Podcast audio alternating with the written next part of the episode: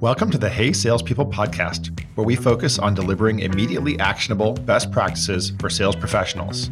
I'm your host, Jeremy Donovan from SalesLoft. Hey, salespeople. Today it is my great pleasure to have Franco Anzini on the show. Welcome, Franco.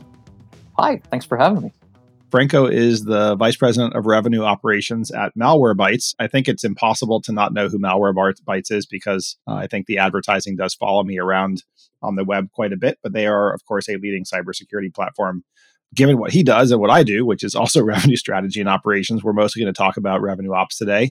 And in particular, some of the adjustments now that we're pretty deep into COVID that companies are making and kind of thinking about maybe the light at the end of that tunnel. So uh, we'll get into that. Franco, before we dive into the main topic, though, and I'm sure we're going to talk a lot about, about a lot of different things, just love to start with the same question I ask everyone, which is what's one of your favorite sales books of all time and maybe one or two of the key takeaways from the book? One of my favorite sales books. Uh, I read it about a year ago and, and I've just finished reading it, I think, for the third time during quarantine.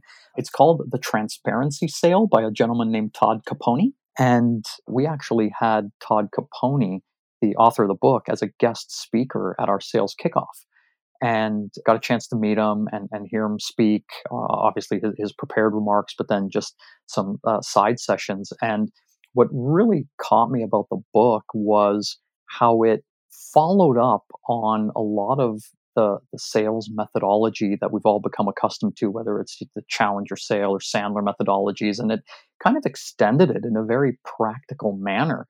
And the big takeaway that Todd starts the book with is that wherever we look in consumer land, everything is being rated five stars, 10 stars. But the highest gravitational pull for consumers is a rating of 4.2 out of 5, which you would never think of because we're trained to just five stars, five stars, that's the best. And, and Todd goes into a whole couple chapters around why this magical 4.2 rating matters. And, and it has to do with sellers being more vulnerable during the sales process and that mindset really resonating with the buyers and everyone just being a little bit more open and not really hiding flaws. Like Late Bloomer, Gaining Traction book, it's one of my favorite sales books as well. Frame the solution as I think he says a 4.2 to a 4.5. And it makes sense when you're talking about books, right? Is I'll go on Amazon and when I'm checking out books, if I see there's like 10 reviews and they're all five stars, I'm pretty sure that's the author's 10 friends. And I, I want to see the critical reviews too. And, and sometimes the critical reviews are their pet peeves people had, but aren't things that would dissuade me. Well, I, I want to pivot over to the revenue operations world. And I'll start by asking you what does revenue operations mean at Malwarebytes? Because it means very different things at, at different places. Yeah, I've been in revenue operations, previously called sales operations, my whole career. And, and I've always told people sales operations and now revenue operations, it, it means different things to different people in different industries. So at Malwarebytes, revenue operations is really made up of a couple different parts. And so very traditional sales operations where it's all the go to market in terms of headcount and quota and capacity planning and, and all, all, the things that kind of border on sales finance. And we have a, a really good analytics practice that, uh, again, sometimes is, is part of a sales operations team. Um, order management, sales, commercial sales support, deal desk, as it's often called, systems, applications, data hygiene, data cleanliness. And then on the marketing side, marketing execution using marketing automation systems, and, and there's go to market planning and budgeting and uh, marketing spend analysis there. And then we also have a pretty robust sales enablement and training function, which is the one which eh, kind of doesn't traditionally sit in, in the realm, but it's starting to more now. It's it's coming out of you know HR, L and D, wherever it, it used to live, and it's being pulled in where it's closer to the salespeople and listening to call recordings, uh, that type of stuff, and being able to leverage that in, in real time w- with a, a, tighter relationship within the sales organization has started to pay dividends. So I think people are starting to subscribe to that. So, so that's kind of the breadth of, of everything that encompasses revenue operations at Malwarebytes currently. Um, you mentioned pitched this idea of moving, you know, transforming sales operations to revenue operations by bringing the marketing piece into that. and that you pitch that to this to the CEO. And for context for the listeners, uh, Malwarebytes is private, and I'm looking at publicly available data on PitchBook that says you guys are ballpark 750 employees. So, like, that's a non-trivial thing to pitch that sort of idea. What were some of the things you you sort of set in place to ensure that you get a yes on that decision? I'll back up to when I joined Malwarebytes. One of the things that I heard from multiple constituents was sales and marketing are not aligned. Sales and marketing are not aligned. Sales and marketing are not aligned. And, and it, it sounded like that. It was a broken record. Everyone said it, right? I joined uh, at the same time as a new head of sales did as well, who, who I knew from a prior life. So we, we had some synergy there, and, and we both said, okay, sales and marketing's not aligned. Let's go find the head of marketing and figure this out, right?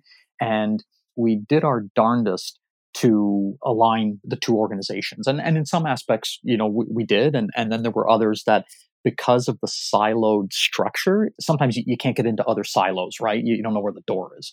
So it became a real clear value prop to say, okay, why are we not aligned, right? We've tried some stuff over the past year and it's been kind of dicey, but why are we not aligned? Sometimes the, the, the obvious answer is staring you in the face the whole time, right? Let's break down these two silos, make them one silo, because then we're guaranteed alignment. Everyone's literally on the same page because organizationally they're sitting next to each other and they're rolling up the same chains and, and whatnot. And I think that really kind of made the case where the CEO looked at that and said, Oh, well, yeah, of course. Why wouldn't we do that? Right. and and so it was kind of that aha moment. Yeah, we had the same thing with inbound, for example. So our inbound um, SDRs were part of the sales organization until recently, and we kind of debated and decided to move it. And that turned out to be a really good move because we were actually following up on all the inbound leads, but what we were missing was that very tight feedback of like how hard to step on the gas on the um, on on SEM uh, search engine marketing. So once we moved into marketing, right, the incentives were completely aligned, and then you know they stepped on the gas, and our inbound, you know, has obviously come up commensurate with that. So I'm with you. I think we still, you know, have a little bit of that sales and marketing misalignment in terms of operations. So I, I do hope one day we bring our own sales and, and marketing ops under the same umbrella, but we're trying to make it work the old way. All right, one more before we do a little bit on COVID uh, and planning. So the last one on this one is Malwarebytes is selling both, I presume, B two B and B two C. And uh, your background was heavily heavy B two B before that. What were some of the c- critical things you needed to understand about B two C revenue operations? Yeah, B two C is kind of weird and wacky, um, and and namely because there's no people involved, right? People are are uh, consumers are buying things online on their own with a credit card. They are not talking to salespeople. They are not going through a formal sales process. And, and so there's a certain velocity and, and a certain efficiency that's inherent to a B2C model, which I think is totally 180 degrees from the enterprise space. And then the other thing that really jumped out was things like SEM, search engine marketing, and search engine optimization, SEO, and things like that, they have such a larger impact in a B2C space where that is kind of your sales process or your sales engine. And in the enterprise world, we always have the backup plan where we throw people at it, right? Where all right, let's get some SDRs in there, or, or put more sales reps down market, or you know, put more people here you can't really do that in B2C because you don't have people. so that that uh, all, all, the kind of oh that's interesting all revolved around the, the, the lack of salespeople. yeah, but I guess you can throw money at it and get a faster response, right? If you throw money at a B2B business, you have ramp time to deal with.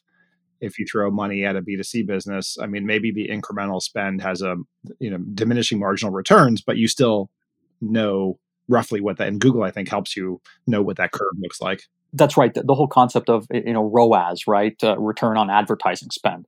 I mean it, it is happening in real time and to your point you can manipulate it by how much money you throw at it and, and when. That was interesting in, in that the levers don't take as long to kick in on the b2c side of the world All right. So since we've been for the for the better part of the podcast teasing about adjustments for COVID, maybe let's let's pick out, you know, across across that world that you're involved in. We talked earlier about right headcount, quota, capacity, analytics, presumably forecasts in there, order management systems, marketing automation and and so on, sales enablement. Where what's the area that for you has been most impacted by by COVID? So the thing that happened at Malwarebytes with COVID was twofold. COVID happened and people were now at home working from potentially their home computers and they needed their home computers to be protected. So the consumer business really had a sharp incline where th- there was just more people working at, at home, more computers, and, and, away we go, right?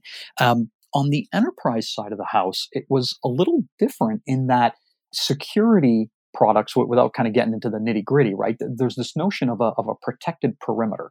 And now all of a sudden, people were outside of that perimeter and, and not just a few people, everyone was outside of that perimeter. So a, a lot of our enterprise customers came to us and said, uh, okay, when everyone's in the office and they're using their desktops at work, I, I, I got it. But what do I do now? And, and so uh, some creative solutions and, and some different products that were able to be leveraged and, and so that business upticked as well, right? So I, I think those things are happening in the background and, and the way that we get that feedback is through the analytics of the business. And so the analytics that we look at on a daily, weekly, monthly cadence are now starting to go haywire. And everything from deal sizes doing funny jumps to cycle times getting cut in half. And so I think the piece that everyone has been wrestling with, and, and I think this applies whether your business has increased or even if your business has decreased, right? Is what's the impact? And how long is this impact going to hang around for? Is it temporary, right? In our case, okay, we, we've got people at home using home computers and they're buying our software to be protected some point has everyone bought our software and they're all protected? And the data would not tell you that. It tells you hey they're continuing to buy it. So it's just some interesting insights that the data is showing. But i think the one constant as we've seen this play out over you know the past couple of months is companies that sell to small businesses and you know everyone defines small business differently but call it organizations of less than you know 200 people right these small businesses are the ones that have been hardest impacted by by everything happening with COVID, and they went out of business overnight, and, and they're not open yet, right? Uh, and either out of business or they just closed down, and you know that they're going to come back. We just don't know when. So that notion of when is this going back to normal, or is this the new normal for an extended period of time, is something that I think everyone has been wrestling with, and, and it's causing people to look at their go to market strategy and the execution of it to determine is there something temporary we can do? Can we shift some sales resources to better serve our customers? What happens if the short term becomes medium term? Um, what what does that do to our go to market? And uh, you know what, what, does it do to things like rep productivity and average deal size and, and all these other things? Right? I think the overlay to COVID is we know where it's affected, but time is still the ambiguous variable in the equation. People just haven't figured out how to deal with it. You know, I've talked to to folks on both sides, like folks who have been big beneficiaries because working at home has transformed, you know, the nature of their businesses. And for them, there was a risk of overstaffing, especially on the B2B side. And then for places where, you know, there's they, they were negatively uh, impacted, there's a risk of cutting, but then everything comes back and you're at a disadvantage either in the absolute or at a competitive disadvantage if you go too deep. So yeah, it's it's I, I think you know smart finance organizations and smart revenue operations folks are basically modeling scenarios. And based on those scenarios you choose the right optimal path forward. Like not a compromise solution but truly a scenario based solution. Yeah. And and it, it's i mean these scenarios i mean they're being modeled in, in real time. And and the the piece that drives some people crazy and then others just thrive in it is that the assumptions change daily, right? Where today Las Vegas is closed and then tonight they announce, oh, we're opening up shop tomorrow. Whoa, okay. Well, all, all of a sudden, overnight, my model has changed and I've got to go back and reassess my assumptions, make new assumptions, and then remodel everything, right? So I explained it to someone on, on my team, you know, that they said, boy, we're doing a lot of gyrations and back and forth. And I said, well, you know, think of it this way like we would go through this at the beginning of a fiscal year anyway to plan for the year. But every day or every data point we get could result in like new assumptions for the fiscal year, which means we got to go remodel it to optimize this thing, right? We're, we're kind of in the optimization business. And so it, it's, it's just math. I keep telling people, right? But uh, it, it's optimizing a mathematical equation. And when your variables change, the equation changes. You, you've got to go in and either adjust some levers or maybe it creates some new levers. So it, it's kind of, you know, weird and wacky for analytics and modeling people. Yeah, well, you're speaking both my language and also my day to day experience. Uh, we now have three forecast models in place, and we and and they we try we now call it because it's three pillars, right? We triangulate across the three, and and you know they vary based on different kind of assumptions of what is projected to happen in the market. Well, Franco, I, I, think it was more than worth my wait to actually get you as a guest on the show. So thank you so much for being on. Um, I presume the best way to uh, for people to maybe ask you further questions or learn about Malwarebytes is via LinkedIn.